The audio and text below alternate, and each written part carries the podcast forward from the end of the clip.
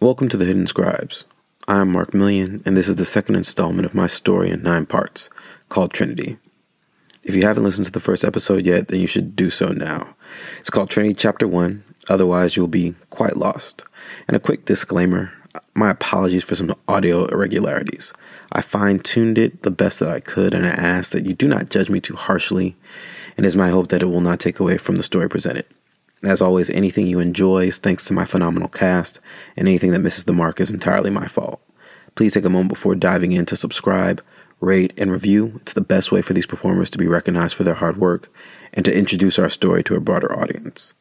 Please also check out our sister podcasts on the Lemon Drop Network. Loud Ladies has been greeted with phenomenal success, including being showcased on Apple's New and Noteworthy, chronicling how three young black women started their own media company. Brown Girls Do Great podcasts highlighting inspirational women and men of color and the adventures in adulting continue with the short and sweet podcast featured in the New York Times. Also, check out the latest episode of The Rogue Muslim. Haroon Ahmed Butt, who was our last featured author, makes an appearance on that phenomenal show that is also doing amazing work. Thank you for your patience and enjoy.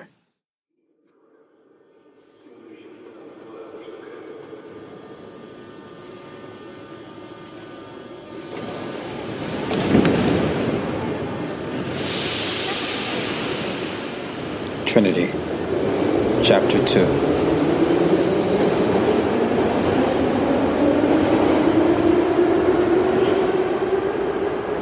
The rocking carriage and the train's steel wheels croon a metallic lullaby. Krys buoys her bobbing head. Can't fall asleep. She tries to make herself smaller, invisible safer that way. The crowded train has a fragile energy to it as it sleds into darkness.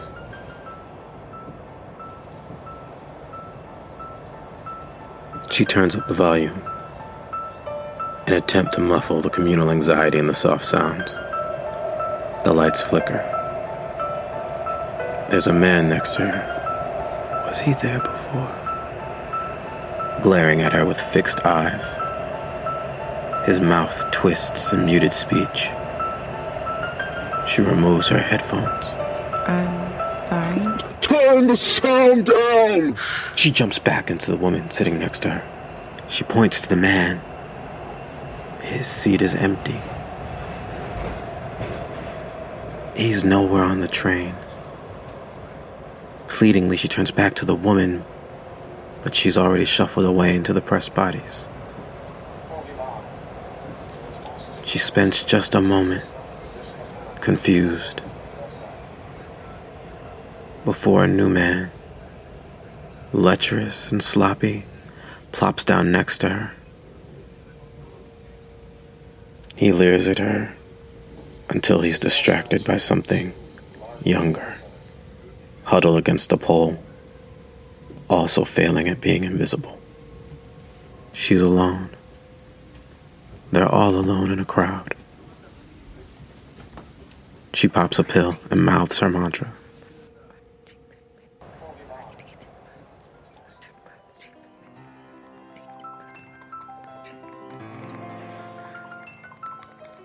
A blade of moonlight bisects a sophisticated office. A man, wearing a scowl like a scar, sits at a desk spinning code into gold like Rumpelstiltskin. This is Waba. His only audience, a trio of corpses, riddled with disease, rapidly rotting in a corner of the room.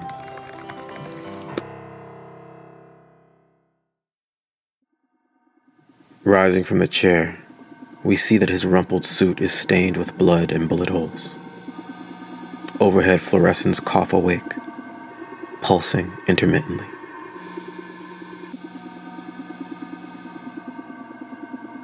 Waba exits the office into a hall with patchy light. There are bodies strewn all about, pale and discarded. Security, scientists, all of them poxmarked. He ambles through the corridors littered with the dead passing by monitors and screens flashing symbols and scenes of mass death in rapid succession. Pushing through a pair of swinging doors, he comes to a heavy electronic door spasming open and closed. We see a half dozen men and women in hazmat suits scrambling on the other side. One tries to run forward. Waba hurls a curved knife at him, pinning his hand against the door. His scream is buried beneath the protective helmet. Waba bypasses the heavy door. An identical door, this one stable, is firmly shut directly across from him. The other five hazmaters paint themselves into corners, searching for a weapon or a means of escape. We can't let it inside. Four of the five swarm him. He disappears underneath their blows while biting and tearing at their suits. Their attacks begin to slow, weaken, until they fall at his feet, retching. He takes one of them by the throat and rips off her mask. She is gasping for air while her skin pales and pimples with boils.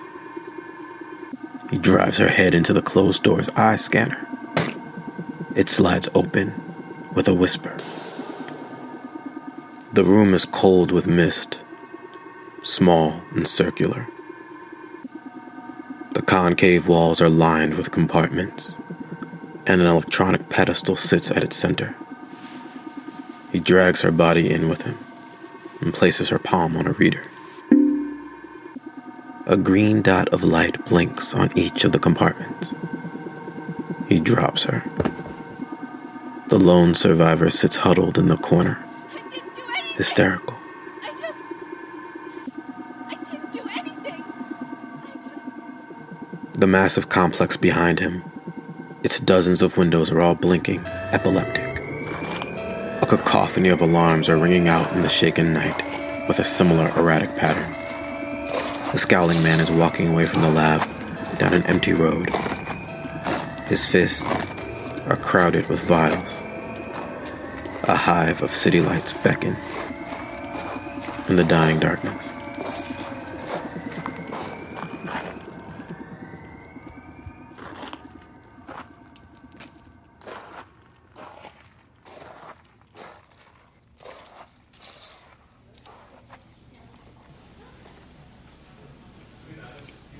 Didn't used to be this quiet. Things were different then. The escapism was easier when the world was steady beneath your feet. Now, now everyone could feel it. The violence, the despair, the tremors of a world abandoning hope. Krys is stationed at her customary spot, at the service well. Her eyes are bloodshot, but she works with the same precision as every night. The staff, as usual, is giving her a wide berth while they whisper amongst themselves. One of them walks over to her. She turns towards him, wondering absently what he might want. When she sees three pairs of eyes staring at her, over his shoulder on the other side of the bar two men and a woman, reading her. She looks from them to the room. It's quiet. They're all looking at her. Everyone. The liquor cage is barricaded by a chain link gate. Stacks of cardboard cases are arranged inside as makeshift furniture. Shelves packed with bottled spirits make up the other three walls. Krys steps in, taking a seat on the sofa, built out of boxes. This is as good a place as any for an interrogation. Rebecca Stein. One of the men, wearing tired eyes and a windbreaker, settles on a stack comfortably. He says, Wow. Okay. She hasn't represented you since you were what? 18? A few months after you emancipated from the state? Petty theft, I think it was. You still in touch? I guess you won't need the number then. The woman has chestnut skin, dark hair, and hazel eyes. They could be the same age. She's wearing a corduroy jacket and squats directly in front of her. How do you know this man? She hands Krys a phone. An image of Frank is displayed. This this seems like overkill. The last man, young and handsome, is wearing a mustard three quarter length slicker. He approaches the last seat An interesting choice as Windbreaker puts his feet up. of words. Slicker settles for leaning against the cage. When did you see this man last? S T E I N. Wait. Why is that interesting? It isn't because of the drugs. You're not DEA? No, no, I'm Special Agent John Abbott with the FBI. This is Agent Sergey Morel. He's from Interpol. And this is Officer Paez, all the way from Venezuela on behalf of their Ministry of Defense. Paez and Morel hand her laminated identification. She takes it, passes it between her hands, assuring herself that it's real before handing it back. Why why are you here? This man was found murdered in his home. Frank is dead? Well, someone is. I'm embarrassed to say this, but I have no idea who, but I do know his name wasn't Frank. No. Someone hurt him? Very badly, I'm afraid. When did you see him last? Yesterday. Last night. What time was that? It wasn't dark yet. Just before or or or just after. Are you sure? Yes. Just that your medical records. How do you have access to my medical records? He doesn't. Uh, we don't. He, he did. Frank? Or Charles Baird, Simon Tan, John Tillman. He had a lot of names. You're not here investigating his murder. This man, he is wanted for questioning in several countries for trafficking in drugs, sacred works of art, corruption, kidnapping, murder, terrorism, crimes against humanity. I don't believe you. Abbott rises. You don't have to take it on faith.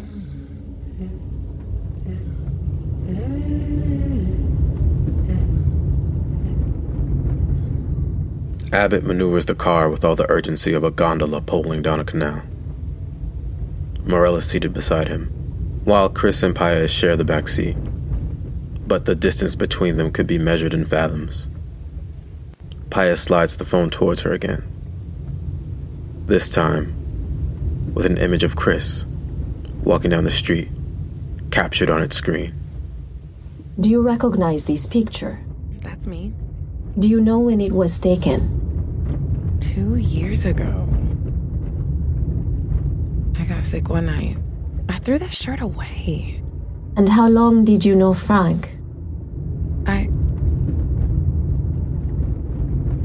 A little less than a year. This is one of Frank's phones.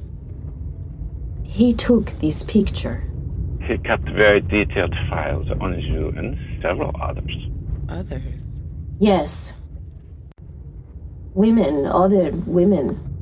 Did the relationship go beyond pusher and pushy?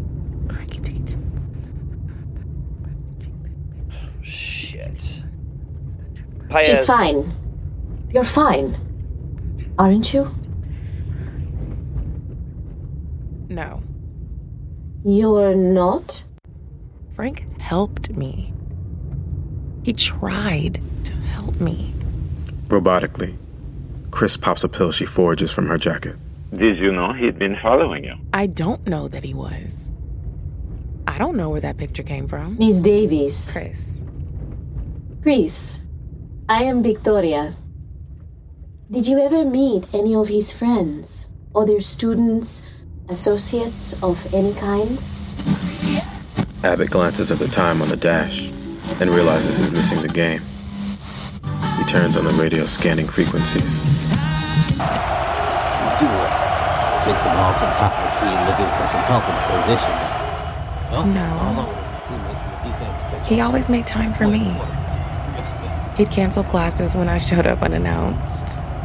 He'd talk to me. About what? Dula takes it up. Bucket. He'll get a chance to put them up by five as he makes his way to the charity stripe. He couldn't have done the things you say he's done. Hey, don't touch it again. Well, he works really hard. Yep. Savages. Yeah. He's had it real hard. Finds Johnson in the corner. Sweet, sweet shot as they go back the other way. Now up two in the closing minutes. Shit, shit, shit, shit.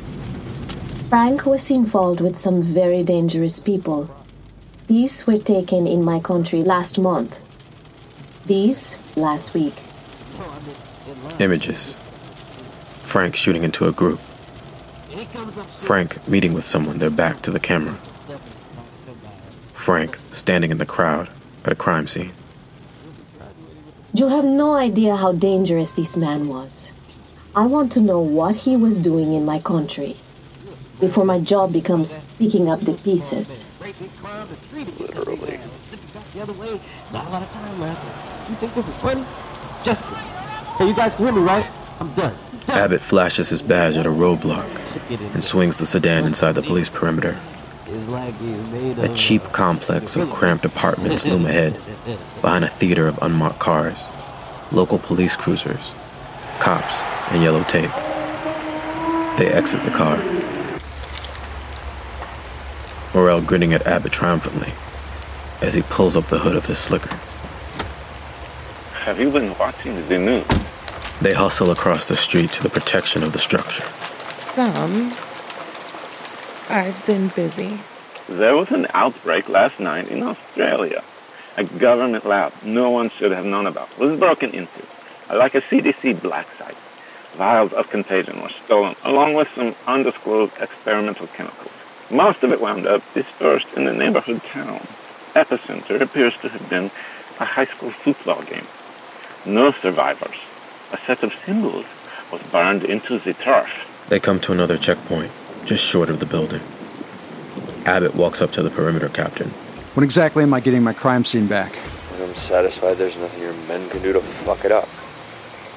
Pardon me. He barges by him. The others trail him inside. They enter the complex past a pair of cops heatedly questioning a resident. Earlier uh, today, the Pope attacked a parishioner with a rosary. He tried to choke a man to death. He's been kept under watch in the Vatican City. A monk in Sri Lanka denounced the Buddha in the middle of the street. In broad daylight, a man who by all accounts was devout and revered. He set himself on fire, along with a sacred artifact. A belt said to belong to the Buddha himself. He kept saying, God is not dead, he is broken.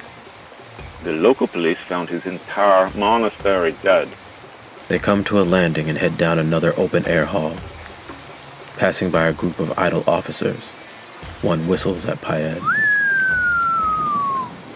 I can't even muster the interest to be disappointed in whatever you thought that was. They walk on. The spurned man is fuming. His brothers in blue are amused. The world is going to shit. That's not news. They come to a door guarded by FBI agents. A tense and impatient group of local officers are clustered a little farther down the hall. They are at the center of the complex. A grimy pool sits neglected on the floor below, surrounded by apartments on all sides.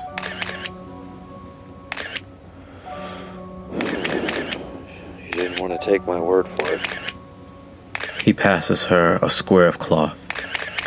She takes it hesitantly. Each of them veil their mouths and noses. It's a small, sparsely furnished apartment. Every surface is bruised with blood. No. There are bookshelves lined with assorted religious texts. Cryptic symbols are painted, carved, and burned into the walls, alongside batches of bullet holes. There are body bags, several of them. Masked agents and technicians swarm the scene. Krys tiptoes around the gore, looking for answers. The carnage, the press of people, the loss tighten around her, squeezing like a vice. You found someone else here? Just him. Then who? Like you said, overkill. What are these symbols? Most we haven't identified yet, but they match some found in the Sri Lankan monastery. And the lab. But one in particular, this one. This one we know. Morel points at a Chinese character with smaller symbols ringing it. What is it? It's used by a global terror network. We have seen this on every continent over the last few decades. One group? You see this mark in places where bad things have happened. Cursed places. But it's like a ghost. No one takes responsibility. A bridge collapses. A fire consumes a church. A train full of people vanish. There's just these. Like your Croatoan. I don't know what that I I don't know what that is. 16th century colony on Roanoke Island. Every man, woman, child, and any sign that any of them were ever there, gone. Like a forgotten memory. The only clue they ever found was a single word carved into a tree Croatoan. What does that mean? It was the name of a tribe that had been extinct for a hundred years. The settlers wouldn't have known about them. To this day, no one knows. Different countries call them different things. The Turks call them Takadmek. It means abandoned or forsaken. A powerfully athletic man walks towards the edge of the roadblock. He strides like the sea at high tide, impending violence. This is Bell. A cop approaches her. Sir? The door to the bedroom is smashed and dangling on its hinges. A crumpled tatami mat lies in the center, surrounded by overturned candles. No bed or other furniture.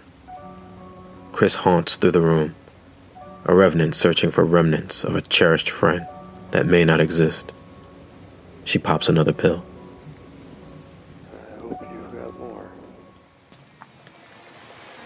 Pair of officers with a detainee in handcuffs approach the perimeter captain's checkpoint. One of the officers produces a broad, military grade knife.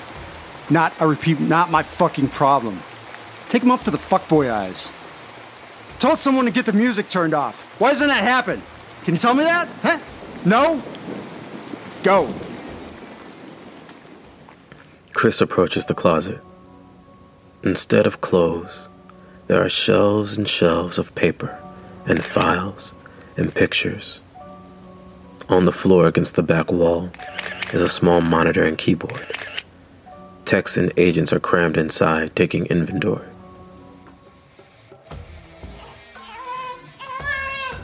A young man with a hollowed look, disheveled, watches the officers escort the detainee through his blinds from his own apartment, across the pool, on the bottom floor.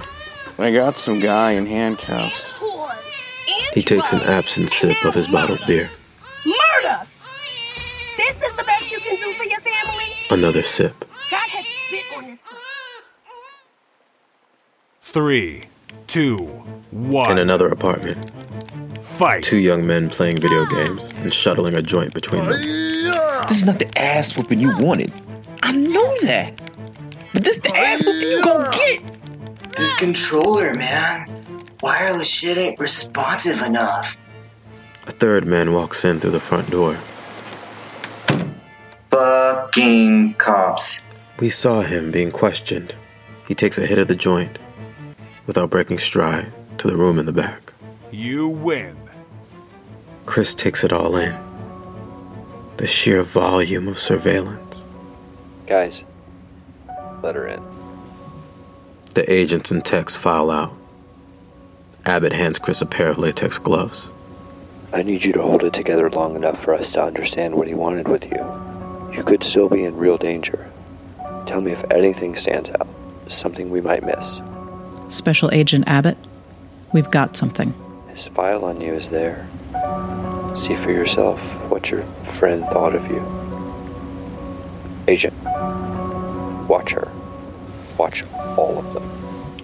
Abbott walks out amongst the sea of personnel and towards the local cops and their prisoner. Who is this?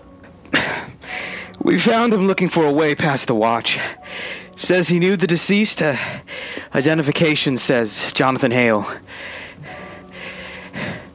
Krys looks at the file Abbott indicated, the thickest of the bunch. She leafs through it, horrified.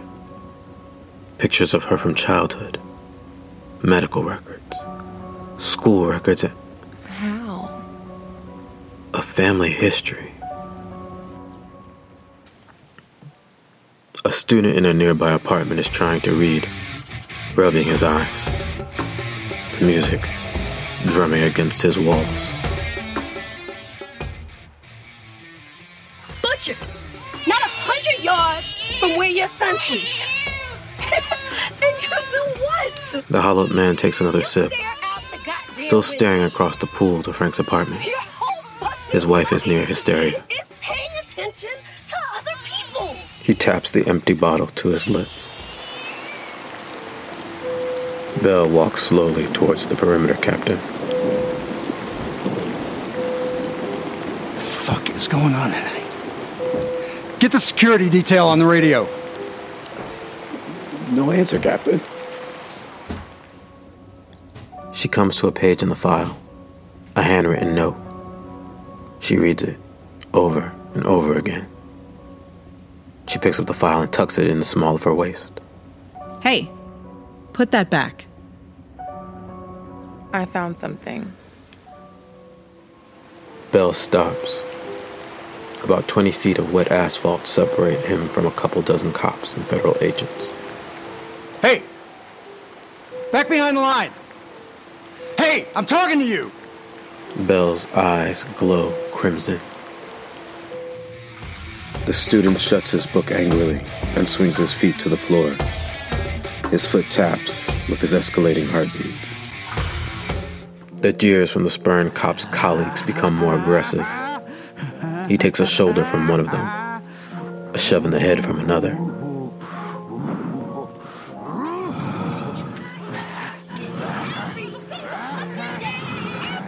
The hollowed man's face is striped in the shadow from his blinds, staring out across the pool to Frank's.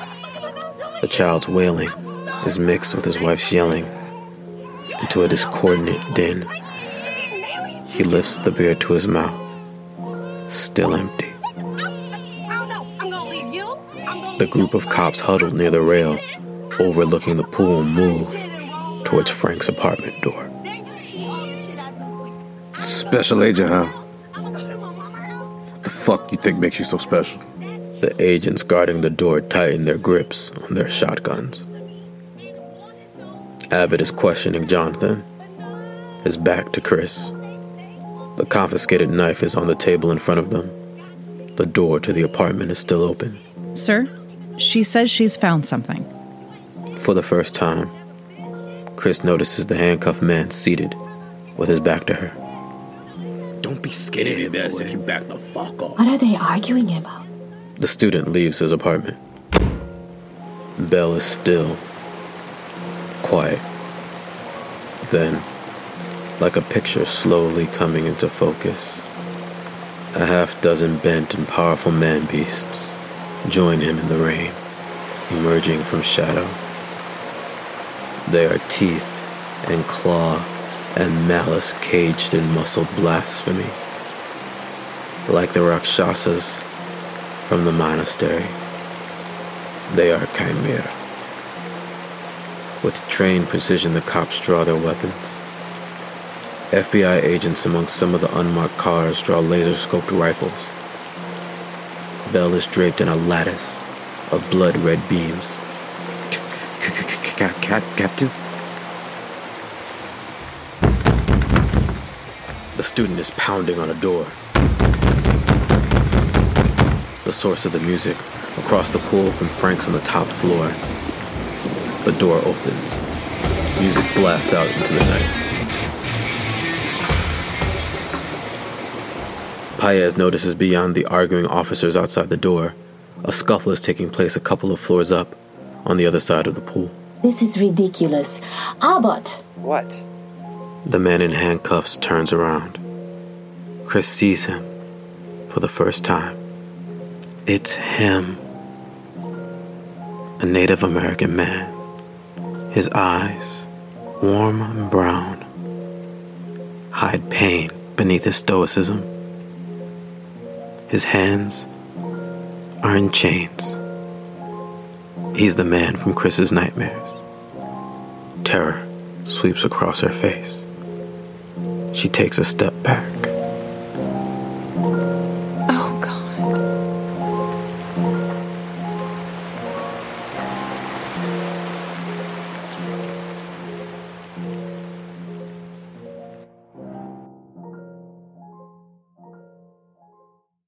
I hope you enjoyed the latest installment.